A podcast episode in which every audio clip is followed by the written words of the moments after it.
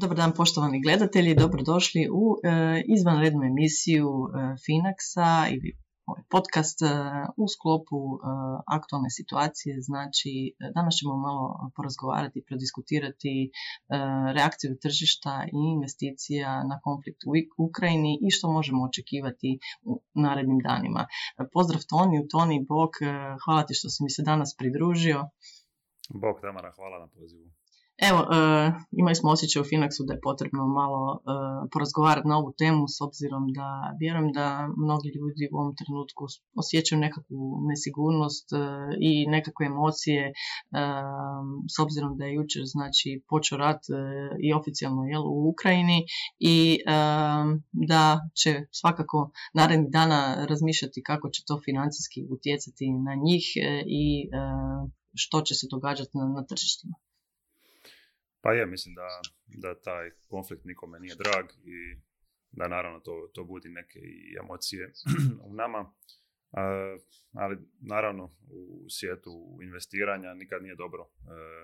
raditi neke odluke na, na, na bazi baš tih emocija. Tako da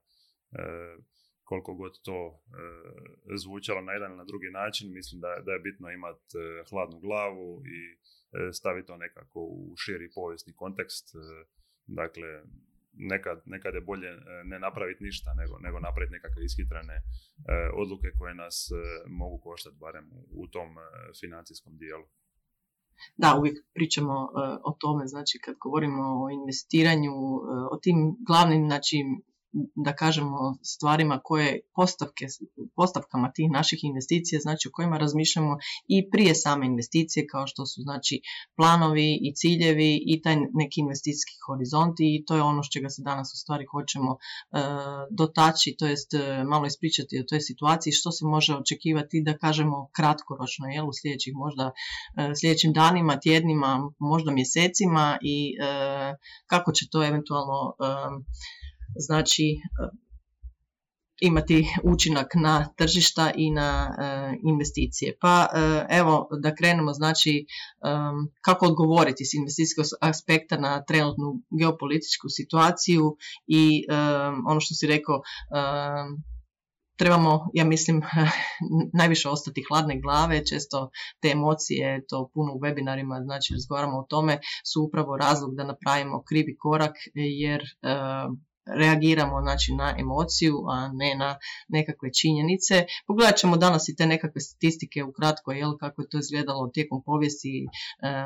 kad se dogodio neki rat, i kako su tržišta na to reagirala. Evo, s aspekta toga da jučer smo krenuli pričati o tome, ali vidjeli smo da su na kraju tržišta ovaj, nakon e, pada u stvari završila u zelenom, pa evo, e, što bi ti rekao na tu temu? Pa da, mislim da e, nekako ti povijesni veliki događaj, naravno nije, nije svaki isti, ali se nekakvi uzorci ponavljaju. E, tako da recimo u razdobljima velikih konflikta, mislim da ćemo to vidjeti kasnije i na nekim e, grafovima i tablicama, e, dešavaju se poremećaju tržištu na način da, da tržišta su možda malo više volatilnija nego inače, dakle e, više ta vrijednost skače i pada s vremenom. Tako da, eto, jučer smo baš imali, naravno, jako brzu reakciju tržišta koje je doživjelo pad, ali isto tako i, i e, brzi povratak koji smo vidjeli sve unutar jednog dana, tako da mislim da te nekakve fluktuacije na, na dnevnoj i tjednoj razini možemo e, definitivno očekivati u nešto većem obujmu nego inače, ali naravno naš, naš odgovor na to bi trebao biti e, onaj ko što inače imamo. Dakle, E, možda to nekako konzistentno e, kupovanje, dakle cost average, onaj efekt koji želimo iskoristiti je jako, jako dobar baš e, i u ovakvim razdobljima, naravno inače to vrlo dobra strategija. Te također ako, ako smo možda u situaciji da, da investiramo nešto više baš u, u dobu pada tržišta, to se pokazalo kao dugoročno povoljnije. Dakle, to je baš obrnuto od onoga što, što nama emocije sugeriraju E, baš, baš u ovakvim kriznim situacijama. Jasno, treba kupovati dok je jeftino, jel? iako nam to znači, emocije često ne dozvoljavaju, ali upravo je taj trenutak da ako imamo neku ekstra ušteđevinu da ju uložimo. No sad je upravo znači, e, pitanje tih emocija, u stvari ajmo malo pogledati globalno. E, po meni je to dosta za sada, jel? E, nadam se da će tako i ostati, lokaliziran, da to tako kažem, lokalizirana situacija između Rusije i Ukrajine, naravno svijet je uključen i bit će tu sankcija i svega ostaloga, ali e, ono što smo razgovarali, mislim da što se tiče e, ekonomija Rusije i e, Ukrajine, to njihove veličine, one svakako nisu nešto što će globalno imati utjecaj znači na, kao što možemo vidjeti, jel bare, od jučer na tržišta i na razvoj tržišta. Na tržištima dionica, znači trgujemo nekakvim dionicama velikih tvrtki kao što je recimo Apple i tako dalje i teško možemo reći da dugoročno gledano, ne znam, će zbog ovog e, sukova jel, doći do nekakvog pada e, vrijednosti Apple-a, to je da će se prodati manje njihovih telefona ili nekakvih takvih stvari. Znači, s te strane je dobro, iako smo emotivni i to što se događa naravno strašno i mislim da u Hrvatskoj se možemo dosta povezati s time i sa situacijom, ovaj, sa ovog nekog ekonomskog globalnog e, gledišta mislim da to nije takav ja bih rekla, veliki sukob. Jel? Ima dosta takvih u svijetu na koje smo možda zaboravili, kao što je Sirija i takve nekakve stvari. Znači, u svijetu se dosta često ratovi događaju, ali kad smo malo uh, geografski jel, udaljeni, onda ih možda toliko emotivno ne doživljavamo. Da, nažalost, ti sukobi su možda i dio ljudske prirode, naravno ima ih jako puno kroz povijest, neki, neki traju i danas, E, mislim da, da je baš bitno ovo što si rekla da je, da je trenutno to lokalizirano, dakle samo su e, dvije zemlje tu uključene, te mislim da, da je bitno napomenuti da baš i zbog ovakvih slučajeva e, moramo težiti maksimalnoj diversifikaciji. Dakle, e, zamislimo da smo samo imali recimo investiciju u jednoj jedinoj državi koja je baš u to doba zaratila s nekom drugom i da smo doživjeli veliki pad zato smo bili izloženi samo dionicama jedne države. E, dakle, baš zbog, zbog tih razloga je bitno globalno se diversificirati, te ono što smo rekli na, na nekakvoj toj e, globalnoj skali e, dionička tržišta Rusije i Ukrajine zajedno ne čine, ne toliko neki veliki udio, tako da čak i njihov potencijalni veliki pad jednostavno ne utječe toliko na, na globalne indekse koliko možda to na, na prvu mislimo. Da, upravo to, mislim, možemo spomenuti da je jučer naravno Moskovska burza bila zatvorena i da su oni osjetili naravno veliki pad e, što se tiče njihovih e, dionica i e, općenito ruska ekonomija će svakako osjetiti posljedice jel, toga, o Ukrajini da ne pričamo, ali kad govorimo o tome, jel, o diversifikaciji, o tim našim recimo široko diversificiranim portfeljima, onda to na njih ne bi trebalo imati nekakav veliki utjecaj. E, možemo reći da su tržišta bila i pripremljena na to, jel? E, jer se e, Amerika već dugo pričala o tome što će se dogoditi i mediji su i to jako pratili, tako da to s jedne strane i nije bio da tako kažem, e, jučer preveliki šok. E, naravno da je šok da imamo rate, evo mi ovdje jel, u susjedstvu e, preko granice, ali u Europi, ali s druge strane investitori i općenito javnost mislim da se na neki način pripremila na tu mogućnost. Pa sigurno. Kaže se da, je, da su dionička tržišta možda i najefikasniji sustav procesiranja informacija na svijetu, tako da uz činjenicu da, da nakon što se nekakvi globalni događaj e, dogode, tržišta reagiraju najčešće u, nekoliko e, minuta ili čak sekunda, e, tržišta također ugrađuju očekivanja unaprijed, tako da ovaj konflikt, koliko god je možda to jučer bilo, ajmo reći šokantno da se napokon događa, mislim da, da nikome nije bio baš toliki šok s obzirom na, na, na sve što se događalo u tjednima prije, tako da E, tržište se bilo, bilo donekle pripremilo na to. Naravno imamo tu neke, neke druge faktore poput e, povišene inflacije koje su dovele da, e, da ove godine su tržišta otvorila, ono što se kaže, u crvenome s nekakvim padovima od 8 do 10%, ugrubo rečeno, ali mislim da, da je to jednostavno dio sudjelovanja na tržištu, dakle to je onaj dio u kojem prihvaćamo taj, taj rizik da bismo dobili dugoročno nešto više prinosa. Da, to je kod uvijek kad kažemo jel, kod investiranja nada day in the office to te, te volatilnosti su normalni ciklusi znači dolazimo do ciklusa i to možemo upravo pričati ono što se rekao jel, dotaknuti se te inflacije porasta cijena energenata kako će to utjecati na potrošačku košaricu i s te strane znači taj sentiment potrošački jel, tu mislim da više može imati nekakvog utjecaja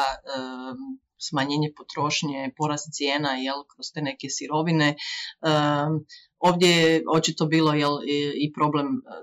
da kažem, naglašen je kroz ovo sve, jel, ta, ta ovisnost Europe, da to tako kažemo, o, nekim stvarima iz Rusije, jel, plinu i općenito kroz zimu bilo je teško se boriti s tim, jel, da može doći do nekakve nestašice. Pa iz te perspektive mislim da također s ove s jedne strane će nas to ponukati jel, Europu e, i već je ovih šest mjeseci jel, da razmišlja o alternativama i da na neki način e, pronađe druge načine da ne, ne ovisi toliko o Rusiji. Jel. Mislim da je to sad više nego očigledno da se ti putevi moraju pronaći, da se moraju pronaći alternative. Pa sigurno, mislim da e, to što se spomenula, taj rast cijena energenata, E, daljnji rast inflacije su puno, puno veći faktori e, možda po, po nekako e, to naše osobno, osobno financijsku imovinu nego što, što će to biti utjecaj na, na tržišta zbog ovoga konflikta. Dakle, svi smo svjedoci te dosta, dosta visoke inflacije u posljednjih godinu dana i ono što smo, što smo već i pričali na kraju krajeva, protiv inflacije se najbolje boriti dugoročnim investiranjem. Tako da moramo biti svjesni, recimo ako, ako imamo nešto E, nešto više e, likvidne imovine gotovine sa strane, e, do, u doba inflacije je vjerojatno puno, puno bolje taj iznos investirati. Dakle, naravno, mi ne znamo što će se dogoditi s tržištima ni za tjedan dana, ni za, ni za mjesec dana, ni nekoliko mjeseci, ali jednostavno dugoročno gledano se to pokazalo kao, kao nekakav optimalan, optimalan izbor za, za malog investitora teško se odagnati svim tim e, vijestima i, i naslovnicama jel, koje nas bombardiraju sa, znači, sada s tim sukobom i lošim vijestima i na neki način normalno je da ljudi imaju emocije, da se osjećaju tako ko što se osjećaju, e, međutim upravo ono što govorimo, jel, emocije uvijek trebamo nekako odmaknuti kad govorimo o investiranju i u ovom trenutku je to e, zaista e, jedan, jedna od situacija, ako se sjećamo korona krize, niko nije znao kako će to sve završiti, bilo je zaista nešto novo, što nikad svijet recimo do tada prije nije nije ovaj, sukobio, da kažem, s takvim nekakvim uh, ogromnim pa, pandemijama, barem u naše doba, jel? I uh, nismo znali kako će tržišta reagirati, i, iako je došlo do ogromnog pada, sjećamo se jel, u trećem mjesecu 2020. Uh, tržišta su se do kraja godine oporavila i bila na nekakvim novim vrhuncima, a evo, vidjeli smo što se tiče jučerašnjeg dana, barem da to nije bilo tako, ali naravno da, kao što se rekao, iz situacije i svega što se događa i već priješnjih mjeseci možemo očekivati povećane, da tako kažemo, volatilnosti na tržištima i e, da u sljedećim danima se trebamo držati onoga jel, da je bolje možda ne čitati neke stvari i e, ne gledati svoje račune i pratiti ih, ono što uvijek govorimo kod pasivnog investiranja, da su najbolji investitori oni koji zaborave na svoju investiciju ili oni koji su umrli u tom slučaju, jer da, jednostavno se e, emotivno ne povezuju na taj novac, što je u situacijama jel, kad se ljudi osjećaju nesigurno vrlo teško. Jel? Upravo je to ta znači, suprotnost e, kod investiranja i nešto što moramo e, jako paziti jer u principu možemo e, napraviti veliku grešku i svoje investicije koje smo možda planirali za mirovinu ili za recimo djecu za neki vrlo dugački period znači na neki način uništiti i jednostavno da nam to propadne što smo do sada gradili. Da, pa investiranje, ja bih rekao, dosta kontraintuitivno, za, za ljudsku e, psihologiju i emocije. E, dakle, kad se možda nađemo u nekakvoj kriznoj situaciji u stvarnom životu, prvi, e, e, prvi nekakav poriv je da se maknemo iz te situacije, da izbjegnemo opasnost i tako dalje, dok u investiranju zapravo pravi potez je upravo suprotno. Dakle, ono, ono što, što smo već rekli, dakle, ako tržište padne, to moramo shvatiti kao sniženje pod navodnike da, da kupimo još više udjela, te to jednostavno gleda nekakav dugi vremenski rok. Isto tako, možda isto zvuči kontraintuitivno, ali ako smo tek na početku svog investicijskog nekakvog horizonta, onda bi nam trebalo čak i odgovarati da, da tržišta ne, rade toliko dobro, toliko visoke prinose u prvim godinama ili čak, čak i da padaju, zato što želimo jednostavno kupiti što više je moguće udjela koji će ostvariti nekakav rast u budućnosti. Da, upravo tako, ali e, uvijek je teško kad čovjek pogleda na svoj račun pa onda vidi nešto u crvenom e, i e, zaista samo edukacijom, znači da kažemo iskustvom i vremenom provedenom na znači, tržištima, to jest investiranjem možemo te nekakve stvari naučiti i možda se odagnati tom nekakvom naletu emocija e, i ne odreagirati, to jest e, upravo ono što smo rekli na početku, što si rekao, nekad je bolje ne činiti ništa, nego nešto činiti i vidjeti kako će ova situacija se dalje e, razvijati. Po meni, kao što sam rekla, ako to ostane tako lokalizirano, naravno teški su dani ispred Ukrajine i zaista mislim da s te, s te strane je, s ljudske strane je situacija vrlo teška, ali e, kad gledamo znači globalnu ekonomiju više se trebamo možda pitati e, kako će ta inflacija i porast energenata utjecati na naš džep, nego e, kako će ovaj sukob u stvari imati, kakav će imati učinak na globalno tržišta. Ono što smo e, također razgovarali, mislim da je tu sad bitno da se ne dogode nekakve e, intervencije, da možda Kina ne iskoristi ovaj trenutak za napad na Tajvan i takve nekakve stvari, onda bi mogli govoriti o tome da se globalno zahuktavaju stvari i da recimo, ne znam, e, može doći do nestašiće čipova i tako dalje. To bi moglo imati globalno, ja bih rekla, puno veće konsekvence na sama tržišta nego ovaj uh, sukob o kojem danas pričamo. Naravno, mislim da sad tu možemo špekulirati oko puno toga, ali na kraju dana jednostavno nemamo utjecaj na ta nekakva globalna zbivanja. A kao što ćemo i, i vidjeti, e, ako možeš, ovaj, molim te Tamara, pokazati e, onu tablicu, da jednostavno tim konflikata ima ono što, što se kaže stalno u svijetu, a da na nekoj dugoj E, vremenskoj skali, kad to se odzumiramo, on izgleda gotovo beznačajno. Dakle, evo, vidimo, vidimo tu znači e, razna e, tržišta medvjeda, takozvana u žutoj boji, dakle to, je, to su vremena kad je tržište u padu i vidimo u plavoj boji tržišta bikova, to je kad su tržišta u, u, rastu, dakle kad, kad stvari pozitivne prinose. Tako da vidimo, izuzev samoga početka gdje se desila velika, velika gospodarska recesija u 30. godinama u SAD-u. E, ove sve ostale e, recesije su bile poprilično e, i kratke vremenski, a dakle po to nekakvoj magnitudi po iznosu nisu bile toliko značajne da bi zaustavile napredak tržišta. I jednostavno moramo biti svjesni ono što se kaže da negativne vijesti će, će uvijek biti na naslovnicama. Dakle, one su puno, puno zanimljivije jer jednostavno udare na tu neku ljudsku, ljudsku psihologiju straha, te, te nas e, e, nekako tjeraju da, da, da kliknemo na to. Tako je, da čitamo. Da, da, a ovo kad tržišta godinama i godinama imaju nezaustavljiv rast, to jednostavno nikome nije zanimljivo. To, to u vijestima nikad neće biti, ali statistički gledano tržišta su u plusu oko tri četvrtine godina, dakle oko 75% vremena tržišta idu gore, 25% vremena pade dole. Jednostavno moramo prihvatiti taj mogući pad kao kao taj rizik, e, baš zbog kojeg imamo te relativno visoke, visoke prinose. Evo, odmah ću uh, i onaj drugi uh, pokazati onu drugu tablicu, znači uh... Pa da, mislim da tu vidimo sve nekakve veće geopolitičke događaje, većina se tu radi o nekakvim terorističkim napadima, invazijama, e, ratovima i tako dalje. E, vidimo na, na samom dnu tu je Pearl Harbor, pa e, sve do, sve do nekakvih modernijih sukoba. kriza. Sukoba da, u 21. stoljeću i ako pogledamo znači kako je tržište na to reagiralo, imamo tu indeks S&P 500 koji se često uzima kao nekakav benchmark, kao, kao mjera tržišta. Vidimo da unutar jednog dana je prosječan pad bio oko 1,2%, dok je ukupan pad, dakle preko nekog dužeg vremenskog perioda je oko 5%, s tim da taj duži vremenski period nije bio baš duži, nego vidimo da, da su bila potrebna u prosjeku oko 22 dana da e, tržišta dotakne e, dno, te 47 dana u prosjeku da, da se tržište oporavi. Dakle, e, tu pričamo prosječno manje od dva mjeseca koliko je tržište trebalo da, da reagira na nekakvu krizu i da se vrati natrag na, na prijašnju razinu. Naravno, postoji tu nekoliko, nekoliko iznimaka,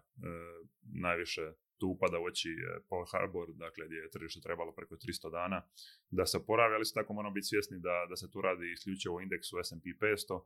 dakle ako smo globalno diversificirani, e, e, to, je, to je nekako kudi kamo bolje za, za malog investitora, baš zato da, da ne ovisimo o nijednoj državi, makar ona bila SAD koja je svjetski lider po, po mnogo toga, uključujući i dionička tržišta. Da, upravo, znači to, to što si rekao, um, ovo nam pokazuje da na neki način uh, ne treba paničariti i kad dođe do takvih sukoba, um, ratovi na neki način, kao što vidimo, uh, ne škode toliko, jel? Uh, tržištima ili možemo reći da čak na neki način u nekim situacijama s dugoročnog gledišta pomažu, jel?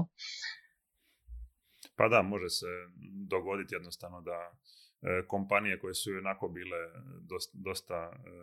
loše poslovale, koje su bile blizu bankrotu da, da baš u takvim kriznim situacijama propadnu, ali mora se jednostavno dogoditi to veće čišćenje e, kompanija, što bi se reklo. Dakle, pričamo možda i o nekakvim većim sukobima, ne samo, ne samo ako lokaliziranima koji, kojima smo trenutno svjedoci. Tako da na nekoj toj dugoj vremenskoj skali oni izgledaju beznačajno što se, što se barem dioničke tržišta tiče, te također ti padovi kao što smo vidjeli nisu, nisu nešto spektakularno, to je e, dakle 5% u prosjeku, e, nekakvi najekstremniji slučajevi su bili do 20% ako se ne varam od, od ovih e, velikih kriza. I ono što kažemo, jel, da ljudi često misle što ako je ovaj puta drugačije, jel, to kod investiranja uvijek govorimo da ljudi i u nekim prilikama, jel, a i u nekim situacijama kao što su ove, kažu što ako je ovaj puta drugačije. Pa da, to kažu da su četiri, četiri najskuplje riječi u investiranju su this time it's different, dakle ovaj put je drugačije. Naravno, svaka, svaka situacija ima svoje neke posebnosti, nije ovaj konflikt potpuno isti recimo kao koji svi drugi konflikti prije, ali isto tako vidimo i nekakve uzorke. Dakle, možemo, ako već imamo uzorak od nekoliko desetaka takvih sličnih konflikata u, u samo posljednjih sto godina, možemo izvući nekakve zaključke, dakle znamo da, da neće to utjecati na tržišta u nekakvom obujmu od, ne znam, 50%, ako je do sad maksimalan pad bio 20%. E, ili da, da neće to trajati e, godinama, nego će vjerojatno trajati e, mjesecima u, najgorem slučaju. Tako da, kažem opet, ima tu puno nesigurnosti, tržište će vjerojatno pokazivati volatilnost, dakle u oba smjera i put gore i put dole, višu nego, nego što je možda to inače slučaj, ali kažem opet ako gledamo na, na dugi vremenski rok, ova kriza, to je sukob u Ukrajini, barem što se dioničkih tržišta tiče, vrlo vjerojatno biti e, još samo jedna crtica, dakle nešto, e, nešto beznačajno na, na tom velikom grafu. Dakle, da, da nekako zaključimo, jel, ako to ostane u granicama u kojima je, ne mislimo da će sam taj sukob imati prevelike nekakve uplive na razvoj tržišta. Naravno, s investicijske strane uvijek uh, ostanimo hladne glave, jel, uh, pokušamo se uh, držati tih nekih činjenica,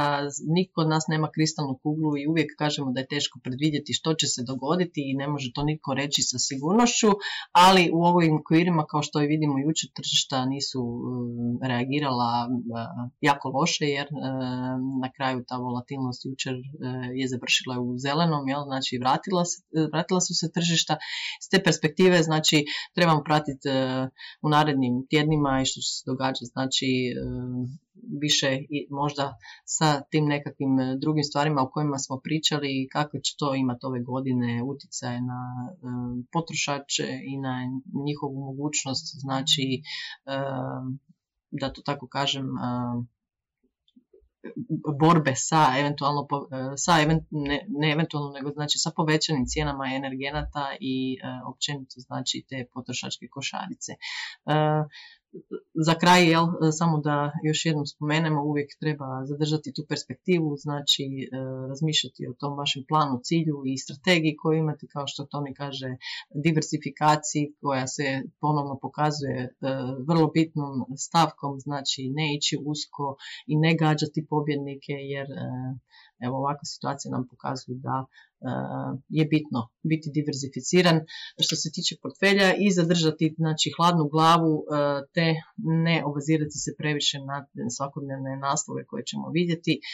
to god to ostane ovako izolirano neće sam sukob imati prevelikog utjecaja na globalnu ekonomiju iz dugoročne mm. perspektive sigurno. Da, naravno, mislim da to nekakvo e, dugoročno investiranje, pogotovo ako to radimo e, u nekakvim vremenskim intervalima, recimo mjesečno, ne bi trebao ovaj, e, biti nikakav problem za buduće, da pače čak u ovakvim periodima kad, kad tržišta malo više osciliraju, to je čak i, i vrlo dobra strategija. Tako da mislim iz te perspektive da, da se nemamo što brinuti. naravno puno veći utjecaj što smo, što smo spominjali, možda dalje povećanje cijena energenata, e, dalja inflacija i tako dalje. Ali ovaj, to, je, to je jedna e, kompleksna tema koju smo isto i spominjali i budemo i opet, ali naravno investiranje e, je uvijek, je uvijek poželjno i u jednom i u drugom slučaju. I upravo zbog tog, e, da tako kažem, zbog te borbe s inflacijom je neophodno ovih dana e, i e, samo da se nadovežem, znači na ovaj podcast, ovaj mjesec sljedeći ćemo se dosta zabavljati, zabavljati kako bi rekla s tim e, trenutačnim e, e, nekakvim aktualnim temama i možda veće nestabilnosti na tržištu, pa evo koristim priliku da najavim i naš webinar 16.3. Znači na tu temu i općenito gdje ćemo razgovarati o utjecaju emocija na investiranje i zašto ulagati znači u periodima nestabilnosti. Pa vas pozivam da nam se priključite. Također 31.3 izlazi naš prvi aktualac sa poznatim e, ekonomskim i financijskim stručnjakom e, Hrvojem Serdarušićem. Pridružite nam se, tamo ćete također moći pitati e, sve što vas interesira upravo o znači, tim aktualnim događajima, o situaciji, o prvom kvartalu ove godine i što možemo očekivati kako će se svi ti znači događaji na neki način odraziti na naš džep ove godine. Da, hvala ti Tamara još jednom na pozivu i vidimo se onda brzo na webinaru. Hvala i tebi Toni, ugodan dan svima. Pozdrav.